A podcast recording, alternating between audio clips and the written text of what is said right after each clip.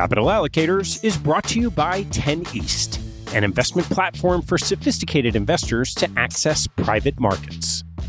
10 East brings benefits of having your own family office without the cost and headaches of doing so.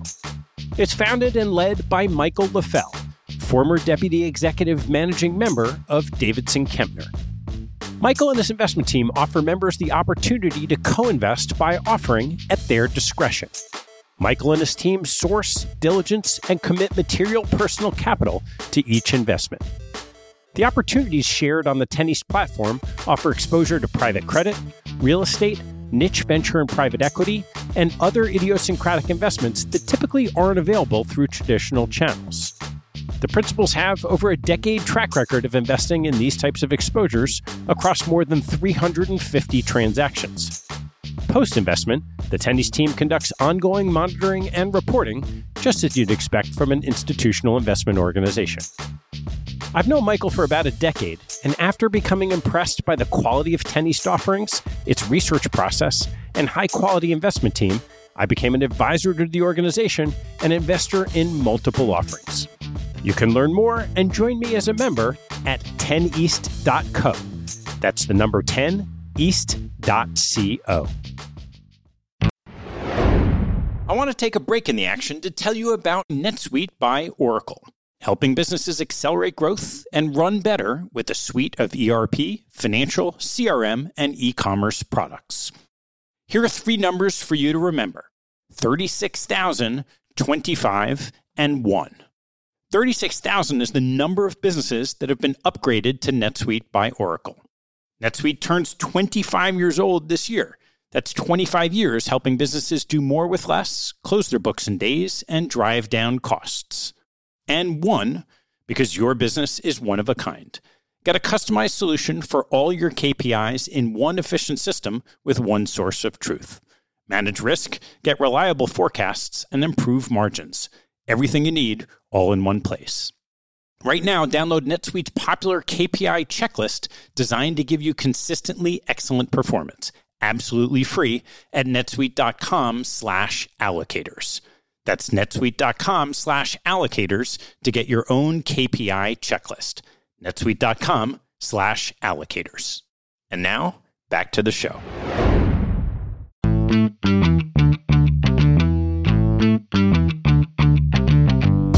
I'm Ted Seides, and this is Capital Allocators. This show is an open exploration of the people and process behind capital allocation. Through conversations with leaders in the money game, we learn how these holders of the keys to the kingdom allocate their time and their capital. You can keep up to date by visiting www.capitalallocatorspodcast.com. Ted Seides is the managing director of Hidden Brook Investments, LLC.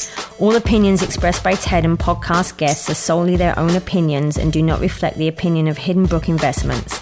This podcast is for informational purposes only and should not be relied upon as a basis for investment decisions. Clients of Hidden Brook Investments may maintain positions in securities or managers discussed on this podcast. Today's show is a little different from my ongoing series of conversations with capital allocators. As you probably know, about nine and a half years ago, I made a bet with a certain Oracle in Omaha that pitted the performance of a group of five hedge fund funds against the S&P 500. In this year's annual letter to Berkshire Hathaway shareholders, Warren wrote extensively about his views. You can find that letter at berkshirehathaway.com/letters.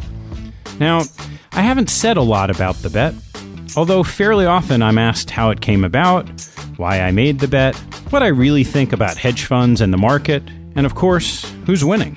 I thought long and hard about whether to share my views publicly and had been leaning towards staying out of the limelight. But my guest on episode two of this podcast, Andre Perold, convinced me that I should share the many other investment lessons the public can learn from this exercise. I thought a podcast would be the perfect venue to discuss my thoughts, so I asked my friend Patrick O'Shaughnessy to discuss the bet with me, and that conversation follows. But before we dive in, I thought it might help to let you know where to find answers to some of those common questions I'm asked. For starters, Carol Loomis, the legendary and recently retired Fortune columnist, wrote a wonderful piece called Buffett's Big Bet back in 2008 that described in detail how the bet came to pass. You can find her piece at capitalallocatorspodcast.com slash bet. On that same page, you can find links to some of my written thoughts, both at the time of the bet's inception and two years ago. Next week, I'll add another link with some concluding thoughts. I hope you enjoy the show. If you do, please subscribe to the podcast and maybe even write a review on iTunes. You'll help others discover the podcast, and I thank you for it. So, Ted, we're going to talk a lot about your famous or infamous bet with Warren Buffett today. But I thought a fun place to start would be, and you don't know this question's coming, for you to describe your first trip to a Berkshire Hathaway shareholder meeting. Yeah. The first time I went, I was an equity research analyst at a hedge fund in the year 2000. And I remember it well because, well, first of all, it wasn't at the big palatial auditorium or Convention Qwest Center, I think it's called, where they have it today. It was a much smaller, might have even been a church. I'm not sure if that's right, but it was a much smaller venue. I remember getting there and looking around and seeing packs of top hedge fund managers I knew, and the world certainly didn't know who they were. And there was a lot more, they've circled back to this, it was a lot about the company and really great investment lessons. I didn't go after that for a number of years, actually, probably until around the time of the bet. And the first time I went after the bet, it was much more of a cartoon show. And I think in the last couple of years, it circled back to kind of a balance between really fun entertainment and substance about the company. So, so you and I are going. I'm going for the first time, and that's next week. I've never been, and so given that we're going to be there together with a couple other mutual friends, what what are you most excited for? So now that it's changed so much, and I see these pictures this massive auditorium of people, it's like a like a destination, a pilgrimage of sorts. So so what should I be most excited for? Well, I'm most excited to see it through your eyes. I had no idea it was your first trip, and there are some other folks I know. I can't. I'm not liberty to say who, but I think people will will find out who are going for the first time, and it's just it's such a unique experience. Now, I will say I've probably gone ten times now and what I enjoy about it is spending time with so many friends that go out there. Uh, so it's as much about the weekend for me now as it is just the event. But it's one of the greatest unexpected comedy shows you'll ever see. it seems almost like uh, so I went to Notre Dame, and, and what's great about a school that has some sort of great athletic program is it's a reason to see all your friends every year. Everyone goes back for a game, and it seems like this is like that for value investors or for you know kind of buy and hold investors. Yeah, it's, like hard to describe. The one thing I'll say, I don't know what next uh, next Saturday. I guess I don't know what it'll be like, but it's usually the first beautiful day of the year. That's great. So there's a degree to which you're sitting there going, "Wow, it is gorgeous and sunny in Omaha," and we are sitting in this huge auditorium eating hot dogs and listening to them speak. A good uh, good excuse for us to talk about uh, your famous bet with Buffett, and we'll start right at the beginning, which is for you to describe how the bet came about, sort of the seed the seed stage of this, behind the scenes, before everyone became aware of it. This part for me, it goes back to even to business school. And I remember you know, one of the early episodes of my podcast with Andre Perold, I was sitting in his class and he taught a case about Warren Buffett and and I certainly knew who Warren was from my time at Yale. But what Andre had emphasized was this was 1999. So it was just around the time where people more publicly were starting to recognize who Warren was. And he really was masterful in everything he says. He's one of these people that just oozes wisdom with everything he says. So Andre had said something about you should pay attention to how he manages his brand as well as how brilliant is is in investing. So I had that with me. And then I guess it was 2005 ish. He, he, wrote about it in the letter when he wrote about the Had Rocks and the Got Rocks, or the Got Rocks and the Had Rocks, this whole notion of fees in, in financial services. And about a year after that, I saw a transcript of one of his sessions with students. And a student had sort of interpreted that. Maybe he had said something. I think he had said something in that annual meeting that you know a group of five hedge funds couldn't beat the market. And a student had asked him about it. And in this transcript, he said, "Well, no one took me up on it, so I must have been right." And it was this was the summer of 2007, And at the time, subprime had just started melting down, hedge funds were doing great. And I just thought, you know, that's just a little cheeky. So I wrote him a letter. Like, you know, figure write an old fashioned guy, an old fashioned letter. I'd never met him before. I, I made the letter, I think, cutesy enough that I thought he would respond. And I had heard that he was just legendary in how he responds to communications. And that certainly was the case. And so I got a, a, a, chicken scratch note back, and that started a back and forth kind of letter communications, which I still have. It's not, it's not public, but it's really entertaining. And one thing led to another. And after a while, uh, we sort of hacked out the terms of this of this bet. So, having seen the letters myself, having been lucky to to read some of them, it's fascinating the kind of negotiation and the back and forth of how the thing's actually going to be set up. So, maybe you could describe how the bet was kind of basically structured and funded. So it started, I didn't know exactly what he had said. So I wrote him a letter that said, Hey, I heard you suggested this. And by the way, I'll, I'll make it worth your while. I'll make it fund to funds instead of hedge funds. And there are a whole bunch of reasons why that was the case. And I picked five. And then he said, No, it has to be 10. And I said, Well, I don't even know if I know 10 fund of funds, even though I was in the business. So I sent him something back. And then we went back and forth. And so because of who he is, and he certainly didn't know me, he couldn't just go public with something and not know who the counterparty was. So the first notion was that it had to be collateralized.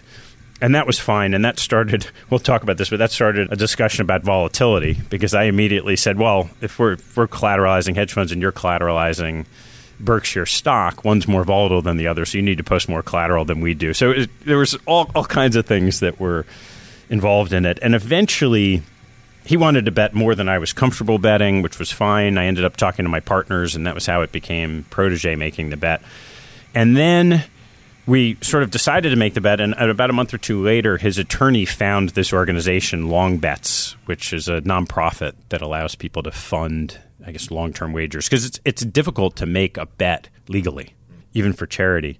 And so they found that organization then it turned out the organization had some kind of commission structure, and they certainly weren't used to bets of this size. So we had to negotiate with the organization so that they had a fixed fee, and, and you know eventually it came to fruition. But I will say that know, I've, I've joked with Warren about this. He has bought companies on a contract on a single sheet of paper, and yet this kind of handshake charitable wager ultimately is like a 25 page legal contract. So we can't get into which which the five fund of funds that were part of the bet, and that, that was kind of the, part of the original agreement was that you wouldn't you would never disclose what they were, but that you would sort of track this year to year. And you mentioned PR, and this is one of the most interesting subplots of this whole thing is the potential for PR, good and bad, on both sides of the bet. And I think that the the simple, easy headline is you know the S and P 500 beat hedge funds the reason for that, or the easy reason to say that happened, was because hedge funds charge these usurious fees, these massively high fees, and that's kind of it. So, case closed. You know, you should buy, go to Vanguard instead of ever caring about hedge funds again. We're going to spend a lot of the rest of this conversation unpacking that kind of silly headline. But before we do that, talk about the PR angle as you saw it playing out. So, the bet you said was 2007. So hedge funds had an early lead. So talk about how PR was handled both on your side, from your perspective, if you even cared, um, and also kind of how you saw it on being handled by him on his side. I want to come back to whether or not what he's saying is silly because I, I, don't agree with you that it's just silly. So that's pretty important. But the PR side is just fascinating. So when we made the bet, I originally wanted it to be anonymous. I didn't care when my partners got involved, sort said, well, let's just make it protege. This is only going to be good for us to be associated with Warren. And that made a lot of sense. So we did that. And Warren adamantly wanted to, I wasn't adamant, Warren had suggested that he would disclose the results at his annual meeting, and that would be fun. And I had sort of pushed back and said, well, the horse race component to this is kind of exactly what is wrong with asset management. What about we only talk about the bet if the S&P drops more than 10% over a period of time and I'll just trust that you can figure out how to handle that. But he didn't really want to do that. So that was that was the arrangement and the bet started in January 1, 2008. So so the year of the crisis. It was announced sort of formally in this wonderful article that Carol Loomis wrote in June of 2008. And so now we're in 2009 and in 2008 the market, S&P was down 37%. The hedge funds after Lehman, there's a big difference before and after, but after Lehman had a, a tough time, but were down, I don't remember the number, maybe it was 24%. This was the group of fund of funds. And it turned out that I think it was just Todd Combs at that time. But Todd had been hired and that Warren had been asked questions in his annual meeting about the performance of the stocks in Berkshire Berkshire's portfolio and in fact the managers had significantly underperformed the S&P in that particular year, so a very short period of time. But he conveniently in 2009 didn't talk about the bet. In the subsequent few years, he always put the results up, which he still does right before lunch. And he would say, "Well, as you see, as you can see, I'm losing, so let's go to lunch." And that was it. That occurred until certainly when the S&P crossed hedge funds, which was probably only 2 years ago, 2 or 3 years ago. And then this year was the this annual letter was not the end of the bet. For all intents and purposes it is because it'd be very difficult for unless there's a market crash for the hedge funds to come back. But he took that as an opportunity to announce it. And I, I have a theory of why he did that now. It's not something I've talked to him about but it's interesting that I think the story that he wanted to make, this simple story of fees, at this moment in time, the data supports it in every way it possibly could. So it was a, a, good time for him to tell the story that he wanted to tell. And I really, you know, I've written a little bit, but I, I haven't spoken or written much about the bet since then. It's amazing to read his most recent annual letter, and, and obviously the two you get along. You know, he he writes very very nicely about about the experience um, so at the very least, you know what a, what an awesome opportunity to be a part of of the discussion. And I'd like to go back then to to your thoughts from an investment perspective at the beginning of the bet about what you were what horse you were betting on or, or, or, the reasons for which you were willing to make the bet, which may not be the ones that people think. It's a really important question. Before that, which we'll get to that in a second, I, I, think it's really important to make the to, to reassert the point that Warren made in his letter, which is fees are high for hedge funds. It's a significant hurdle to overcome. Fees are high for active management relative to passive, and nobody should take that lightly. In fact, the fee burden was knowable 10 years ago. So the existential question of are hedge funds terrible because they charge high fees is to me it's not the right question because you could ask the question are hedge funds valuable if they charge no fees and then it sort of takes that question out of the equation. So that's all information that I had at my disposal. I knew what the burden would be. In fact, the burden was a lot less than I thought it would be because there, there wasn't a lot of performance, so there weren't a lot of performance fees. So the question really is what bet was I making? And I wrote something about this at the time, and, and there's a piece that I've written that's coming out tomorrow about this. That to me, you use the expression apples and oranges comparison lightly. And it took me a while to figure out the right analogy, and we can pull the thread on this analogy. But I think the right analogy is to ask which is the better sports team, the Chicago Bulls or the Chicago Bears? And we can pull that thread. And the more I've thought about it, the more I think there's a lot of relevant similarities and how do you how would you actually make that comparison but that's what this was so you had a group of hedge funds and we can talk about the merits of hedge funds and what I thought that would be and then you had the S&P 500 and those are two different things at the time the S&P 500 was trading near its historical high on a Shiller PE basis, PE basis, whatever you want, simple metrics. But the S&P was expensive. It proved out given what happened in 2008. And so if you thought that hedge funds were going to do something independent and churn along, maybe generate a mid to high single digits return. As long as you thought the S&P would do worse than that, that was a good bet. In fact, that was why I was comfortable making the bet, and that was why at the time and even today, I think the odds of winning that bet, you know, nine and a half years ago, were very high because history would have told you that the S&P 500 was likely to have a poor period of performance. In that event, you kind of want to bet on anything else. Hedge funds happen to be the something else. So, so much of the conviction that I had in the wager had to do with the prognosis for the S&P, and that was somewhat independent of hedge funds. We could talk, and we will talk about hedge funds and what I think hedge funds did, and did that disappoint? Yes, to some degree. But that really was the core of the bet that I thought.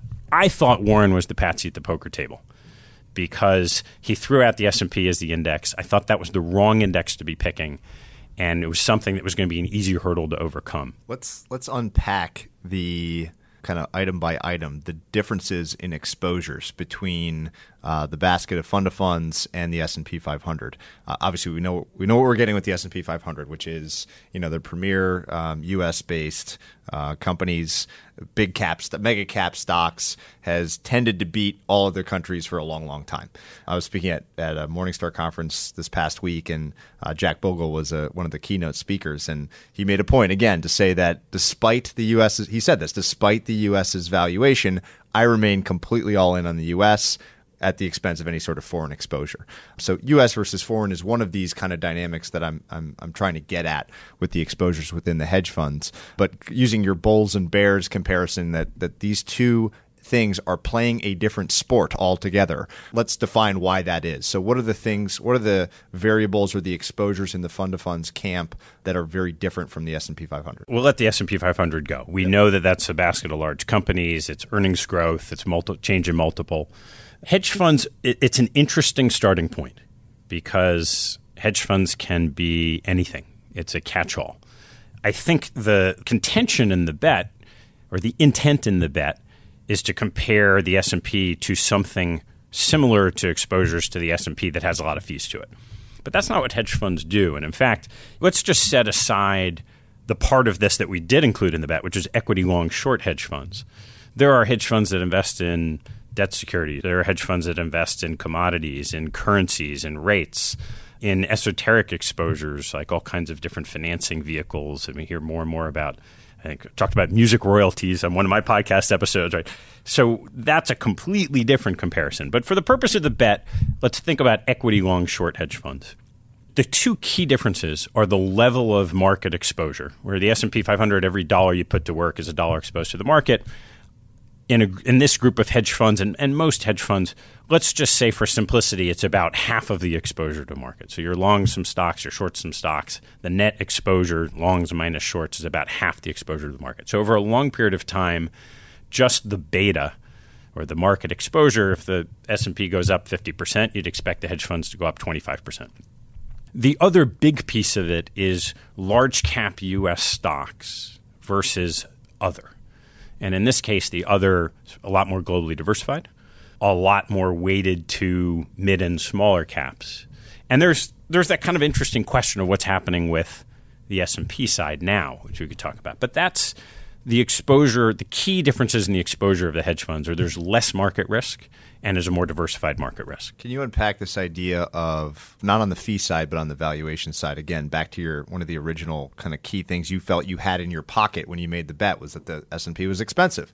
And to be clear, all the research that everyone's done shows that valuation matters. And I think the way you put it is price matters eventually, right? That you don't, the timing of it is a very difficult thing to get right. And the dispersion of outcomes can be wide. So you can start an expensive period and end up with good results. You can start a cheap period and end up with bad results. It's just that the averages work out in your favor to be a value investor. So to unpack this idea uh, that you wrote about in your piece as well about price mattering sort of eventually. So I'm going to I'm turning the tables on this. This is a conversation, not an interview. So you have done a lot more work than I have on valuation. the simple version I used was when you start with a high price or a high valuation, you get poor results. But I think you know the data much better than I do about this. Yeah, so using Shiller PE specifically, which is probably the most quoted one and maybe the cleanest. There's problems with it, like there is with any valuation multiple, but it's, it's probably the cleanest historically, and a lot of people have really unpacked this this idea. So for for those that don't know the specific calculation, basically you take the trailing 10 year period of time earnings for the S and P 500, and you inflate up older earnings. So you adjust them for inflation so that you're not effectively underweighting the older earnings because there's inflation over time. And you, you look at the kind of current price relative to a normalized expected earnings. And the reason 10 years isn't a precise science, it's, it's, it could be five years, it could be seven years, it all kind of looks the same. You want to capture a cycle. So historically speaking, the average Shiller PE is probably 16, 17, something like that. But there's definitely two regimes, and one is sort of pre early 1980s, and one is post. And the average post 1980 is is much higher.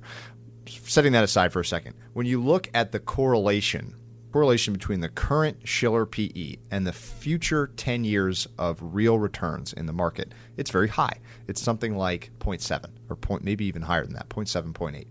So, pretty reliably, what that means is if you buy low, and wait 10 years, you get a pretty good real return. If you buy high at, you know, 25 times plus Shiller PE, you're going to get a bad result. And that's worked out pretty well. And the, the most notable example would be 1999 when it got to, you know, 40 or something crazy like that. And we're at 30 today. Only the third time ever at 30 today. So it's been a good bet. To your point about him being the patsy at the table, the odds were in your favor. Let's put it that way. But it didn't work out that way. And so I find that to be the most interesting part of this bet. And one of the questions we'll get to is would you make the bet again? You and I have talked offline quite a bit about that, and we'll get nuanced into it. But the case that you had in your favor at the beginning of the bet is even more so today, given how expensive markets are. So, what do you think? Do you think that people have interpreted this the right way? You know, you said I said silly, and you said no, it's not silly. So, what do you think about people's that what people are taking away from this, which is basically don't buy hedge funds; they're too expensive. Buy the S and P. So, I, I think it a lot depends on the audience. So, the audience that Warren is playing to, that Jack Bogle is playing to, is my parents. And my parents were a teacher and a doctor. They don't know. They they have no reason to have an edge. And I think everyone in that boat should have a low cost approach to investing.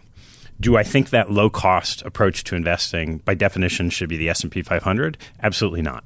Um, that is a bet that, as you said, Jack makes and Warren likes to make that the U.S. is the best country in the world. The U.S. should outperform everything else. And I think that's a fair bet. People can make that bet. But people who don't know that they're making that bet should probably invest in a more diversified portfolio globally and probably across a wider selection of securities than what the S&P 500 really represents. So that's the less sophisticated audience and that's the audience of the masses and I have no problem with that. That is I think that's the right advice. In fact, that's the same advice David Swensen made when he wrote his second book and then in his in his annual report this year he talked about praising active management and Yale's success in that regard. I just think that we have a trend that's happened now with passive investing and particularly the S&P 500 that is setting people those people up for disappointment in the same way that it did 10 years ago. Now the trend of investing in the S&P 500 wasn't in place in 2007. But were it, I suspect that a lot of people would have bailed out at some point in time in 2008. And in fact, from the beginning of the bet till called February 2009, the S&P dropped 50%. So that's my take on sort of low cost investing and whether it should be the S&P or, or broad. I actually think that has almost nothing to do with hedge funds and the merits of hedge funds. So again, let's just focus on long short equity hedge funds because I think there's a tremendous amount of merit in everything else. So the notion of hedge funds, even as an institutional asset class that was popularized by Dave Swensen, was this notion of absolute return, and that's somewhat as opposed to relative return. And it's try to generate some another equity like stream of income or stream of returns that's less correlated or not correlated with equity markets. All of these other things, again, distressed debt, if you have a, a fantastic currency trader or interest rates trader, all of those things fit that bill to a T. Equity long short is this sort of existential question, which is can this succeed in the way it has in the past. That's easy. No, it can't. It's more crowded. You have an interest rate environment that makes the cost of doing business, both from the re- your return on your cash balances and short rebates, just more expensive. And then there's crowding, meaning more people are playing the game, which means stocks are much more shorted and that changes the dynamics and the ability of someone to short a stock and hold on to it. And so, you know, just to give you an example, I remember my early days in this business. A crowded short had two or three percent short interest outstanding, and today those numbers are you know 15, 20. It's just a completely different game. And so, where I've seen long short equity funds continue to generate the types of returns their investors expect are outside the U.S., particularly in Asia And then in certain sectors that aren't, you know, we talked about this, I think, when we were having the conversation with Brent, certain sectors that are just less trafficked by hedge funds. Hedge funds tend to traffic in technology where there's a lot of winners and losers and consumer names where they can walk into the stores and understand them. And you see that in the data. There are certain sectors where hedge funds participate, particularly in U.S. names. I happen to think that some of the smartest people in the investing business are sitting in hedge funds because of the high fees the research and development effectively in hedge funds is much more extensive than it is more broadly in active management. I think where there are winners, they're likely to be in the hedge funds. The question is, can they win by enough to justify the historical fees? And in a lower interest rate environment, in a lower return environment, you're seeing the scrutiny. That's kind of interesting for to look forward because hedge fund fees are coming down. So we can go to the limit of that and say, if hedge fund fees were zero or effectively the same as Vanguard's fees, would you invest in long short funds? And I would say I would invest in some and not others, even if there were no fees. So you're seeing the investors understand you're in a different environment and bringing the fees down. That means more of that return will go to the investors, and you know that accrues better for returns over the next period of time. So there's a popular trend that it probably started with this paper called Buffett's Alpha, which was distillation Cliff of Asness, right? a couple guys from AQR. It wasn't Asness, Yeah, okay. but a collection. I think it was three authors. And the, the paper basically said, okay, here's Buffett's track record. How could you replicate this with factors? And it was basically like value investing, quality investing, a little bit of leverage. Um, it, it was a you know a straightforward formula, which obviously that's ex post. Like you would have had to know that formula 50 years ago, which which don't even know what a factor was back then. So it's a little bit of a of a game. But but it kicked off this series of academic papers that basically said, okay, here's a category of an alternative. It could be mid market private equity, it could be private equity in general, it could be hedge funds, long short hedge funds, credit hedge funds, what have you. And here is a cheap alternative that would have given you the same exposure. So don't buy private equity, just go buy a mid cap value ETF. Or don't buy lower market private equity, go buy leveraged small cap US equities or something like that. So, one of the most interesting points about the bet is that if the fund to fund fees, I'm pretty sure this is right, correct me if I'm wrong, if the fund to fund fees had been zero, you still would have lost. So it's a, it's a good point to show look, it wasn't just fees. Obviously, fees are high. If you can get two strategies that are equally good, pay the lower fee, of course. And that's been the key lesson in markets the last five years. But what's your take on prospectively? So looking forward, this idea that most of the kind of hard to access, exclusive alternative strategies that charge two and twenty or more can be replicated with some version of a public market cheap alternative. There's a lot of subtleties in the question. It's a it's the right question. It's a great question. One of the things that's tremendously different today than 10 years ago as you point out is people like AQR have made these concepts into products. So whether it's ETFs or factor ETFs or they call it hedge fund beta, there are certain strategies that you can replicate in a relatively simple way. I think that by the time you can replicate most of those strategies, the advantage that they have has probably gone away. So we know that you can now replicate what Warren did 50 years ago. My guess is for the next 50 years, you're not going to have the, the record that he did if you replicated the same strategy. So what you end up paying for is, is really two things. One is that hedge funds are pretty flexible. And so there are certain managers who you can then say, okay, we can replicate this style. We can just buy their holdings, at least on the long side. But those there's some insight that goes into that, and this this is kind of similar to the Kasparov chess Deep Blue. Deep Blue, yeah. That the optimal strategy isn't the computer and it's not Kasparov. It's sort of the computer with a reasonably good practitioner sitting next to them. So I think it's the same thing. More and more, you're going to see the costs come down because the levered small cap strategy can now can be replicated in ETF. But that doesn't solve the question of should you buy the levered small cap strategy. And in fact, most of hedge fund investing, or most of the allocation to hedge funds, and most of the dollars do not go to some niche strategy. They go to a multi strategy fund where part of the delegation is the insight of the people on the ground to know where to rotate the capital to. And that becomes an important not differentiator, but an important driver of returns. It's a combination of strategic asset allocation, tactical asset allocation, and then bottom up implementation. And that's on the core strategies. On this esoteric stuff, uh, you know, go back to music royalties.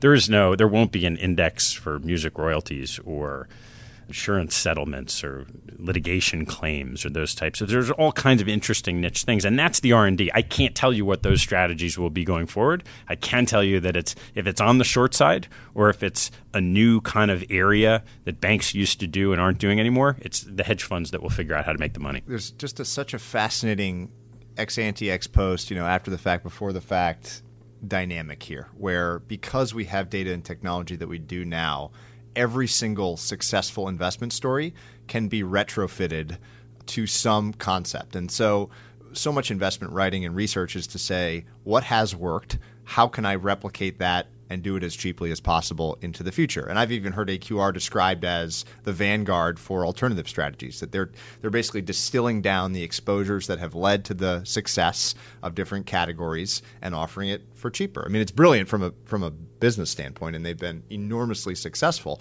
But the real question, and kind of where I want to go next, is for whom is it appropriate to buy any sort of alternatives? Like at what level? You mentioned the mom and pop, the you know the baby, the the dentist, the doctor. They, they shouldn't be buying an alternative manager. So at what stage does it become potentially a good idea? For what level of sophistication or assets does it become a potentially good idea to view the alternatives asset class, um, if it is even an asset class, as something that's good for a portfolio? I don't know if it is determined as much by size as it is by resources. And what I mean by that is it is the case that the dispersion of returns in alternatives could be hedge funds, private equity, venture capital. It's all kind of the same in this regard. The dispersion of returns is much wider than it is in active management in the public markets, and therefore, if you're able to access the the better talent, and there's a real question, you know, is that predictive going forward? But let's let's assume the market knows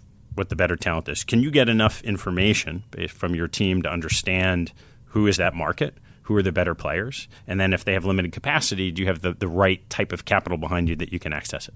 If you don't have a reason, and that let's call that an allocator's edge. It might be the sophistication of the allocator. It might be the type of capital. It might be the way, the, the, history of their relationships. If you don't have that allocator's edge and you don't think you should have it, you probably shouldn't play the game.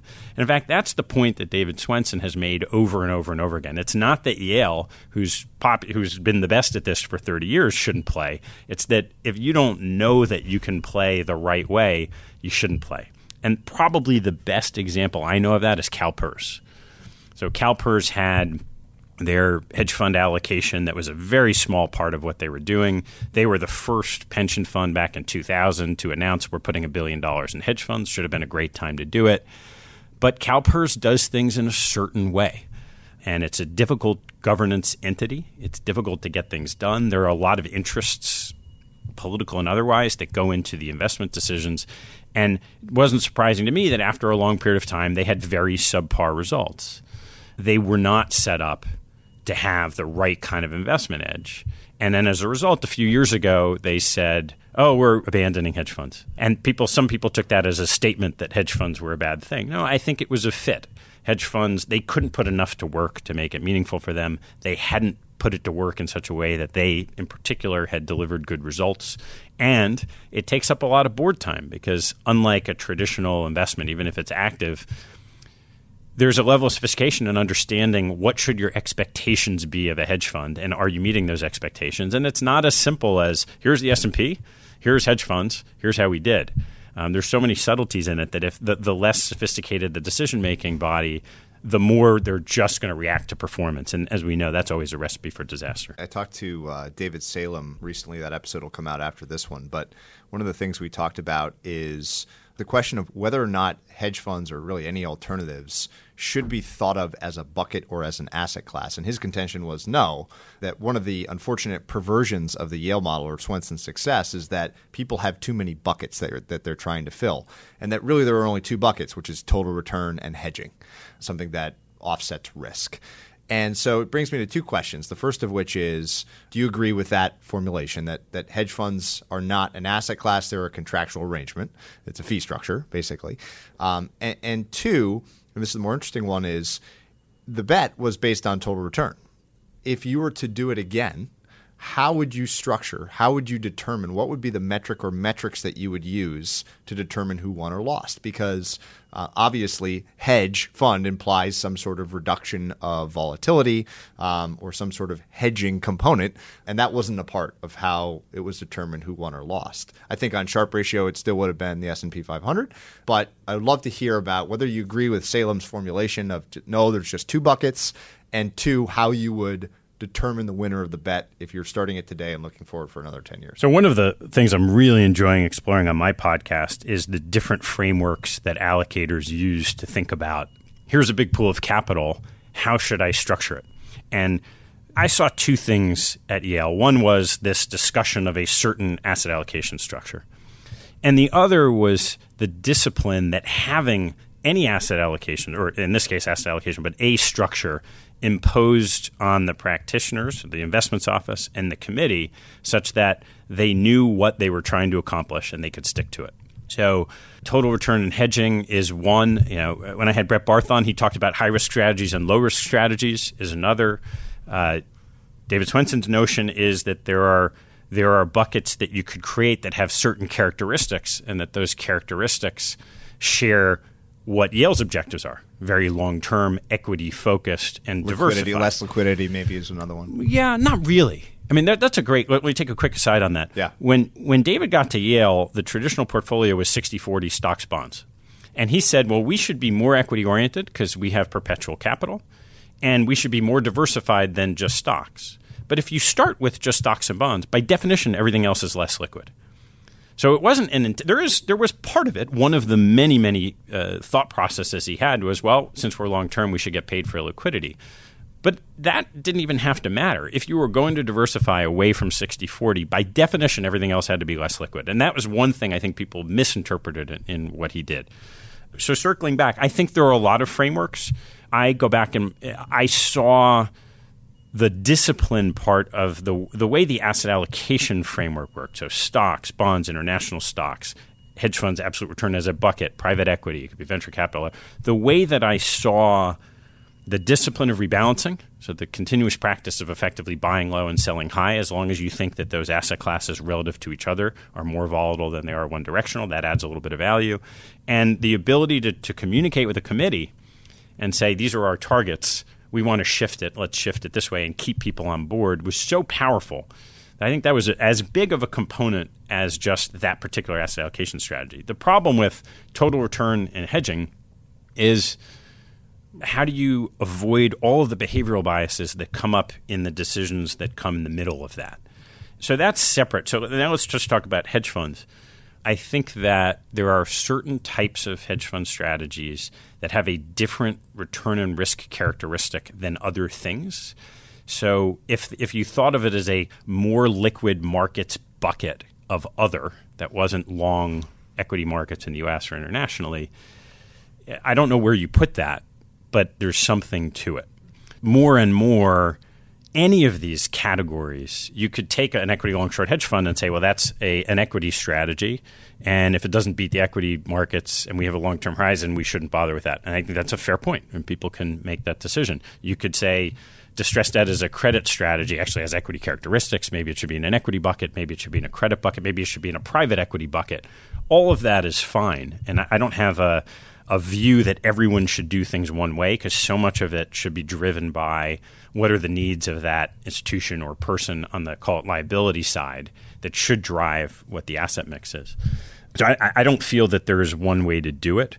I just have seen a few ways that have worked so well, and I think I understand the reasons why they worked well. That I tend to be biased to that um, more than sort of an open, more flexible strategy. So now, how would you structure the bet? How would you? Yeah. What, what would be the metrics that, uh, or metric ideally, that you would use to compare the two the two options? So one of the one of the overlying aspects of everything we're talking about is this granularity in benchmarking. Right. The more that we put, or AQR puts, hey, we've got a benchmark for that particular strategy. Therefore, there's no alpha. There's no there's no added value.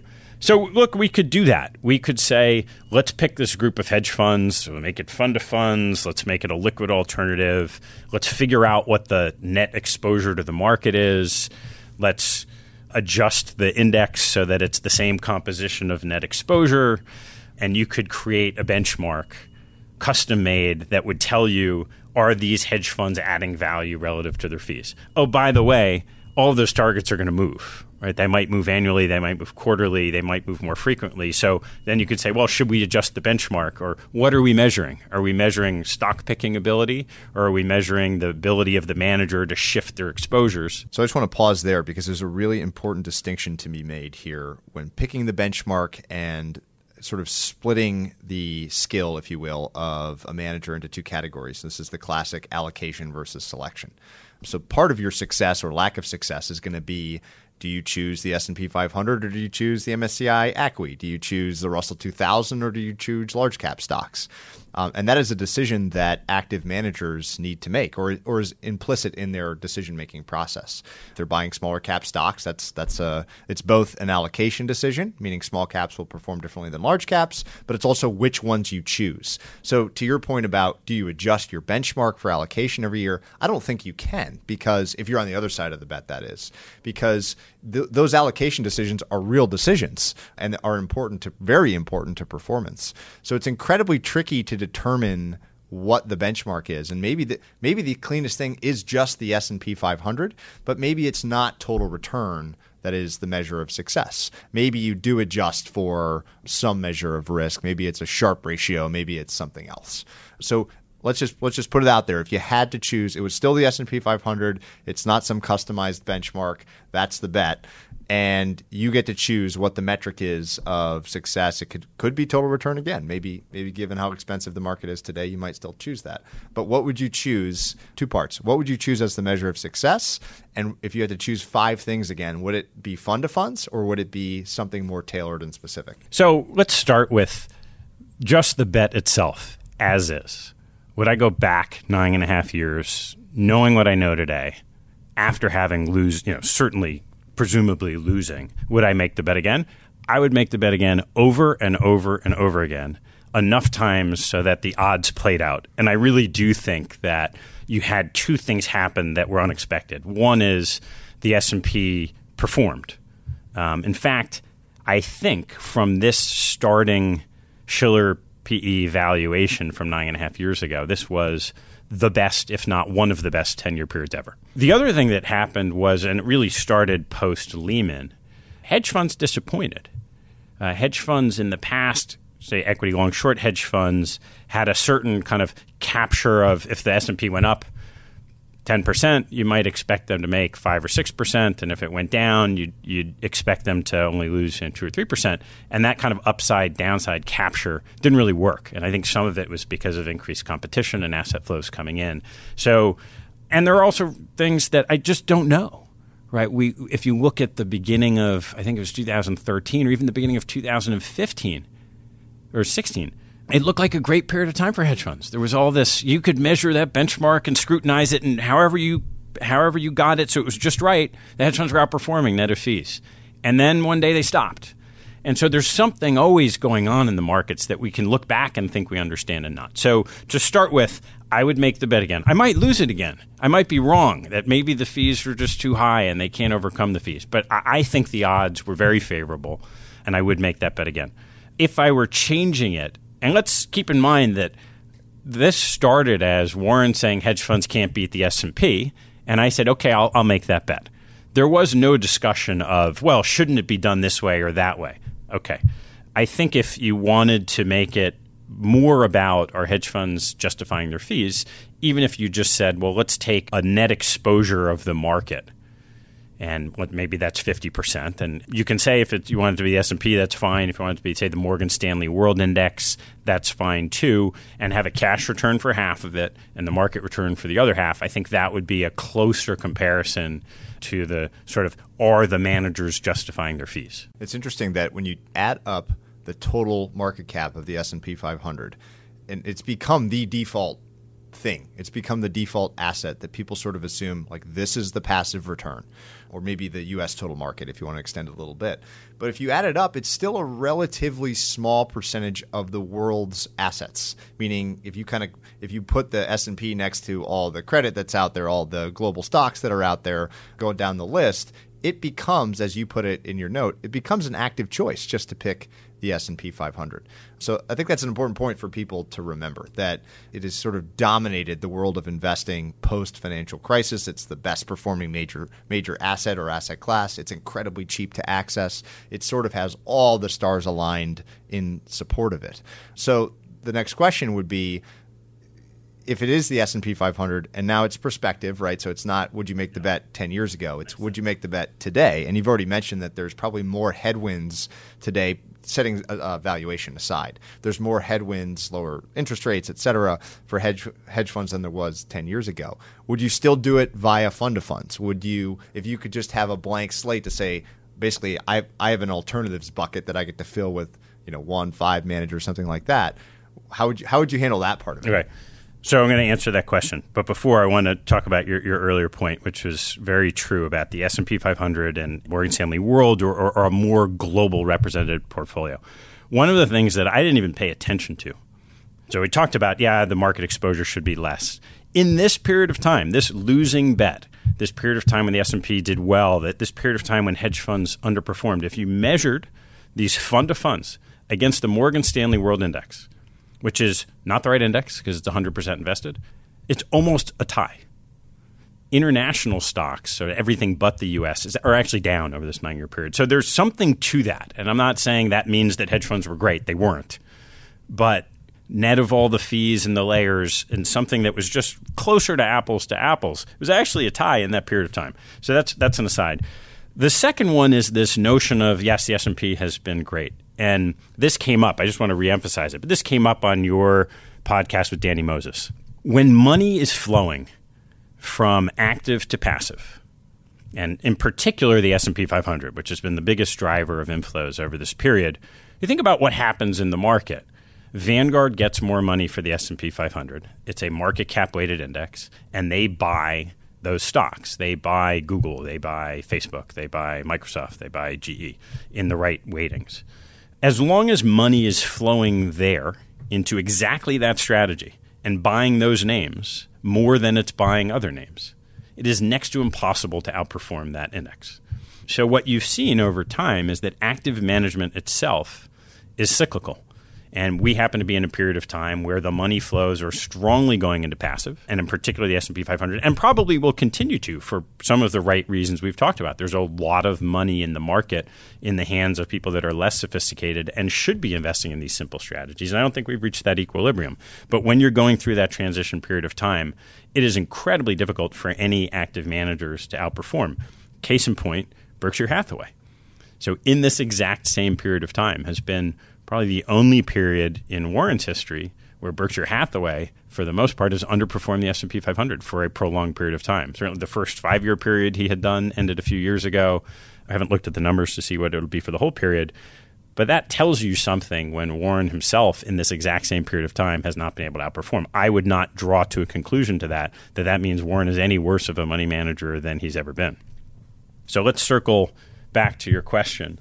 Would you use fund of funds? No right? You would use something that's far more cost effective. You might use hedge funds. You might use lower cost hedge funds.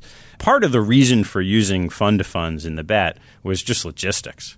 The the the five fund to funds, and Warren put the numbers in haven't been all that stellar, but nine and a half years later, they're all still in business and they all have a track record. I think if you had picked five hedge funds, there's a far greater chance you would have had to rotate among them, and now you get into selection issues. You could have done an index, I suppose, People scrutinize the hedge fund indexes for all kinds of reasons, some of which I think are good, some of which aren't. The problem with hedge funds is that you're trying to make something representative. You just want it to be there in the game. And at least with the fund of funds, you sort of had these two layers. You said, okay, are the hedge fund managers picking securities that'll beat the market and they have to justify their fees? Are the fund of fund managers picking hedge funds? sufficiently to justify their fees. So would you those were hurdles. Frankly, I thought the S&P was valued so high that you just could slap on all the layers you want and you would have had something that generated a rate of return that was going to beat the S&P. Then there's a real question of, you know, what would Warren have said? I mean, he said nothing for 4 or 5 years. And that is exactly what you expect, right? Hedge funds protected capital poorly in 08, but much, much better than other alternatives. And it took five or six years for the market to come back in this incredible rally to do so.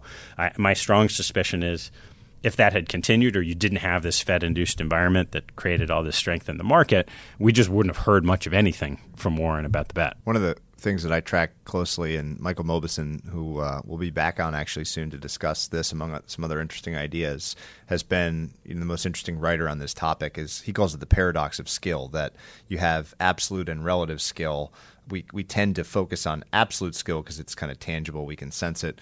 Uh, but really, all that matters in markets is relative skill. That if you've got you know 10 PhDs in a room, maybe 30, 40 years ago, that meant you were going to earn enormous alpha. Uh, but now everyone has those 10 PhDs, and they're fighting against each other. It's a relative it's a relative game. Um, so what's interesting to me about the how you measure the bet, there's a million ways to do it you know what what if what if the bet was well okay if I think the S and P is expensive then I'm just going to go 50% S and P 50% cash instead of you know hedge funds which might give me an exposure like that from a beta standpoint. But the burden is to earn out earn a 2% management fee let's call it and then whatever the performance fee might end up being. That's harder and harder because the people that you are fighting against, and I joke with my, my buddy Morgan Housel that what I really should have called this show was this is who you're up against. Because as you as you kind of scroll around this world, you realize how incredibly talented, thoughtful, and smart the people are that are playing this game. And to your point, that's that's probably exaggerated in the hedge fund world. And so for me, that's the big question. It's not, you know, are there interesting strategies and incredibly smart investors? That seems to be a given. The question is in a more and more competitive and more and more mature industry, can, can you find them? Can you do it? And I don't have the answer, um, but but I'm I'm sort of with you that I'm a value guy, and and I think that the market is expensive. But I've thought that I, I remember started telling people around here that in 2013, um, and we know exactly what's happened since then. So it's it's not a timing tool. There, there's a positive correlation between cheapness and future returns, but but the dispersion is wide. So it's a fascinating it's a fascinating question. If you have to look back and and identify the most enjoyable aspect of this whole this whole bet, what would it be? Yeah, that's that's easy. I'm going to start with the least enjoyable. So the least enjoyable is the frequency that my friends say, "Hey, how's that bet going?" Especially when you're losing. Even when we were winning, like it just I just didn't really care. Easily the most enjoyable aspect has been getting to know the people involved. So I have had the great fortune of a consistent stream of the least expensive dinners with Warren and Ted Weschler and Todd Combs that's just been so fun. Not quite every year, but but pretty much. I got to know Carol Loomis, who is just such a high integrity and brilliant journalist. And to watch her, who clearly she's biased towards thinking Warren's side was was going to win, despite really, she was the person who wrote the first story on A.W. Jones and, and, popularized this kind of concept of a hedge fund back in 1971. Um, and that article is fascinating. If you go back, I think it's called Hard Times Come Hedge Funds. The things that she talks about in that article about the challenges that hedge funds were facing in 1971 are the exact same things we're talking about today. So there's no doubt that that meeting the people involved has been by far you know the most enjoyable part of the experience. You and I share this passion, the search in in investing of trying to I think map out the landscape, the opportunities, the the asset classes, whatever you want to call the different parts of the investing landscape, the opportunity set. I think you and I both maybe that's the most enjoyable aspect of what we do is just kind of discovery what about the landscape today, thinking as someone that's just probably like me, going to spend the rest of my life searching, trying to understand all this stuff, and then hopefully position some capital that's profitable relative to just boring, cheap, simple alternatives, fully acknowledging that that's the right thing to do for a lot of people. What aspect of the current landscape do you think is most interesting, exciting, an area that maybe you don't know the field as well as you'd want to and you're excited to explore? Well, as you know, even though I'm pretty sure this bet will be on my obituary when that time comes, and I've spent a long time, right, the better part of the last 15 years just in the hedge fund space, I don't really think that way. Right? I think about investing as you do broadly, um, risk and reward, and, and hedge funds are one tool for that. And and we I think we've talked about both online and offline the challenges that hedge funds face, and particularly long short equity funds. I think the single most interesting thing I've come across in this this time I've had away is something you've pulled the thread on over and over, which is this permanent equity. So more and more I, I, I can circle back to first principles of what I learned working for David Swensen, which is you have he has long term capital, and therefore you should have equity ownership in things. And all this hedge fund stuff came out of hey, this is an equity like return stream that looks different, which has merit if it works. More and more, as public markets or the things that people can easily access feel expensive, you have to keep looking for things where you can own something that you go, hey, that that actually gets me a really nice rate of return stream. And this permanent equity, the Brent Beshores of the world, the Chenmarks of the world, buying small family owned businesses at four times earnings.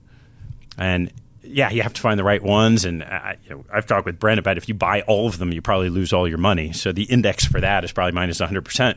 So you have to be very, very skilled to find the right ones and to figure out how to build that network. But for those people who do it, is not an activity that, that I do, but for the people who do it, that seems like an incredibly rich opportunity set. And like many rich opportunity sets, you can understand why. And in this case, what's the, hey, why am I so lucky? Well, you have to be because there's no scale to it. I want to I want to spend just one couple closing minutes on this idea because you know listeners know that I've talked to a lot of people about different aspects of this. I have focused thus far on the lower, maybe you could even call it microcap private equity, or really private equity, as as the Harvard professors called it, which I like that name as well. Um, so so some part of this is the structure itself, the permanent component, and then the, the second part is where I've focused it is okay. Well, what do you want to buy permanently? And those are those are kind of two different things. So setting aside the the microcap part, first, what is appealing about just the idea of per, of a permanent structure relative to the more typical fund structures out there from your perspective? And then maybe we could kind of wrap up by by sharing a couple resources for people that, that want to continue to, to pull on this thread. So there's there's a couple aspects. One is we know from the start that it's incredibly difficult to pull off. So most people that are deploying capital have boards. And so the notion of hey we're putting our capital somewhere and there's no easily definable liquidity option as as that immediately narrows the, the universe. Um, from an investment perspective, there are two things that if you're able to supply permanent capital, you can easily understand at makes the holder of that capital advantaged relative to other people. So the first is very Buffett like. If you can make the case credibly that you don't have to sell someone's business, you become a more favorable buyer. So if someone has bought sorry, built their own company over the years and they're nearing retirement age and they want to sell their baby, they don't they may not want to sell it to a private equity firm who they know will hold it for five or six or seven years and then will sell it to someone else. They may want it to be preserved in some capacity and and Warren has done this at Berkshire Hathaway over and over and over again and has become the world's preferred purchaser of great businesses. So that's that's a big one. The other is that if you're the owner of that business and you have no date by which you need to sell it, you can make different capital allocation decisions with a much longer time horizon. Tom Russo, who I'll have on my podcast in a few weeks, talks about this as the capacity to suffer.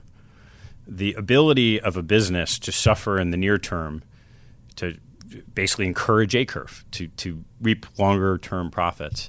In this world, and certainly the public company world, it's just hard for companies to do that. They are scrutinized on, on a quarterly basis. The people who own their stock are scrutinized on a quarterly basis, if not more frequently. And so, even in private equity, and one of the great conversations I had with Ted Weschler, who's probably the only person that I know who's made this case, Ted went from investing, at, he was at a private equity firm, and he switched to creating his own public equity vehicle. And he said that the reason he did that was it, he felt like if they did a great deal with a great business, it would take every year that went by four years, five years, six years they would realize more and more and more how great of a business it was. And he hated the fact that once you really believed this was an incredible business, you had to sell it. So he didn't want to be in private equity because he didn't like that time horizon. And then he switched to his own public equity vehicle. And sure enough, he had a style that was very similar to Warren's uh, when he was off on his own. So I think there are some key strategic advantages for the providers of that capital if they can pull it off, and then the people who who possess that capital in their ability to source better companies and their ability to make great long-term investment decisions. So I have come across a couple things that I'll share now for people interested in this general idea. And, and then if you have any, I'd love to share them as well before I do that, if you want to see the summary version of kind of the case that we've talked about, a look back and maybe a look forward around the bet, there will be a piece coming out tomorrow in Bloomberg, I believe, right? So it's sort of an op-ed of sorts by Ted in Bloomberg that you can check out if you want to save yourself. I guess if you're still listening, you won't have saved yourself an hour, but you can share that one. The the resources that I think have been really interesting are public market, and Ted just sort of alluded to it, public market companies or CEOs that are effectively portfolio managers. Buffett is obviously the most famous one, but there's two others that I've come across quite famous, which I, have read their annual letters, I've read books about them, and, and it's just fascinating. The first is John Malone who is a, a, very famous name in, in public markets, but a, a book called Cable Cowboy was very good. Uh, summary of, of his long career, where effectively he was a portfolio manager that bought and sold properties, assets, uh, individual companies. Cable systems, in his case, was the primary vehicle, but owned pieces of all sorts of different companies and was kind of a value investor and a, a fantastic compounder of capital. So, Cable Cowboy is one book. The second is a series of annual letters, and I just finished the most recent one, which was fantastic for a company called Constellation Software. And effectively, what that is is a like Berkshire, an almost decentralized collection of software companies. So the parent Constellation, the, forgetting the CEO's name, uh, and his team are basically buying up individual assets, not man, not micromanaging them, and they're they're kind of value investors. They have a discipline like Henry Singleton did back in the the Teledyne days, a, a sort of a hurdle rate that they have to clear, otherwise they will not do the deal. And he talks about in this recent annual letter the importance of discipline around that kind of portfolio manager mindset within a permanent capital structure. There was a deal that he said he started getting heavily invested in because he had put so many hours into it, uh, and it just barely got was below their hurdle rate and they wouldn't do it because of that discipline. So just a few more examples of people that are interested in this sort of permanent capital holding company structure, portfolio manager, capital allocator. I think that that is an amazing flexible model that that I'll continue to pursue any books or or people or um, companies that that you encourage people to to check out as well? Yeah, you know, I don't know him that well, but certainly Prem Watsa at Fairfax is another example, right, right along the lines of what you talked about of of someone who's overseeing a portfolio in a certain way. There's a, a bonus question that bears a, a quick discussion on, which is this idea of uh, the S&P 500's time-weighted return, assuming somebody bought at the beginning of the bet and held on uh, through 2008, never made another trade, and still holds it today, uh, versus the real world, um, which is that there's volatility. Volatility induces trading, uh, usually in the wrong direction at the wrong time. Um, so maybe just riff on that for a minute on the importance of of what actual investors earn in these vehicles. Yeah. So we all talk about the S&P 500 today and the strength of the S&P 500 today and for the people listening and anyone who's involved in the asset management business, it's been a source of frustration if you're an active manager. But it also turns out that the who's ever sitting on the pool of capital, whether it's the boards of institutions or a family office or an individual, almost no one has earned the returns of the S&P 500 over the last nine and a half years. So why is that the case? Well, it turns out, and I mentioned this earlier, that if you started investing in the S&P 500 at the day of the bet, 14 months later you lost half of your money and very few people have the capacity to suffer, as Tom says, Tom Russo says, and, and stay in the trade. So more often, what happens is at some point in time, people reach their pain threshold and they say, "Oh my God, I'm going to lose all my money." They sell, and then the market starts rallying in 2009. And sometime in late 2009 or 2010, they say, "Oh, oh, okay, like it's safe to go back in the water." And if that were to happen, the investor the dollar weighted return or the actual experience of the investor, they would not have earned the returns of the S&P 500 over this nine and a half year period. In fact, almost no one would have. On the flip side, hedge funds didn't do anyone any great favors over this period of time, but the drawdown over that period was half or less than half, which just means it was a little bit easier because the pain was far less severe for the investors to stay in. So even though the bounce wasn't as strong and the returns weren't as good, there was just a better chance that at the end of the day, the real world experience, your pocketbook was going to be bigger, even in this case, investing in hedge funds in the market. I was on a panel talking about smart beta with uh, Wes Gray, who's a good friend of mine as well, uh, yesterday at Morningstar. And he made a great point, which is an interesting aspect of DFA's success is that they have, and he used the word cult, so I'll just I'll just use the same word. They've done an amazing job of convincing their investor base that they need to hold these strategies for the long term. Now, obviously, that works out well for DFA as a business because they've got incredibly sticky money, but it has also worked out very well for their investors, and they've tended to have a lower behavior gap. Uh, which is kind of what we're talking about here, than say a simple S&P 500 fund because they really have built this belief that this is the be all end all. Now, the reason Wes brought that up is it is because it potentially is part of the explanation for why price to book has not done nearly as well, and that's what they use has done has not done nearly as well as all the other value factors. So there's a bit of like sowing the seeds of your own demise in all of this. Um, but but this question of okay, there's paper returns and then there's real returns that real investors earn in markets. Uh, whether you're a massive capital allocator, you know, with $100 million, or you're a, a smaller individual investor. And that's a key part of this equation what can you stick with, right? What what sort of strategy either can can you stick with because you have the discipline, or mandates that you stick with it. Maybe that's the private equity investment that locks up your capital for ten years and doesn't allow you to to go in and sell in March of two thousand and nine. Um, so we won't go into depth in that, but it's a really good closing point which is this is all a paper exercise for the most part. What really matters to me, to you, to everyone listening is what are your actual returns that you've earned? And very often those are a lot lower than the paper numbers. So discipline as always is is everything. And as we continue to do these podcasts in the future, that will be another thing to focus on, which is how do you set yourself up for success uh, in terms of liquidity, in terms of some of these other variables. So a fun place to go. And there's there's one closing point I'd make that's an undercurrent of the bet, which is we all talk about and focus about how great the S&P 500's been.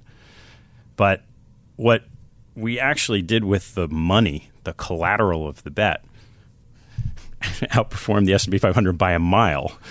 And what that was was we you know we, we had pre-funded the bet a million dollars 10 years ago and we said, look, if we invest in something and it makes more than a million dollars, that's great. But we don't want to pledge a million dollars to charity and then not have a million dollars. So let's just buy a zero coupon bond that'll accrete to a million dollars in 10 years. Again, 2000, you know, January 1, 2008. After four or five years, that amount, which started, I think, as $640,000, had grown to $950,000.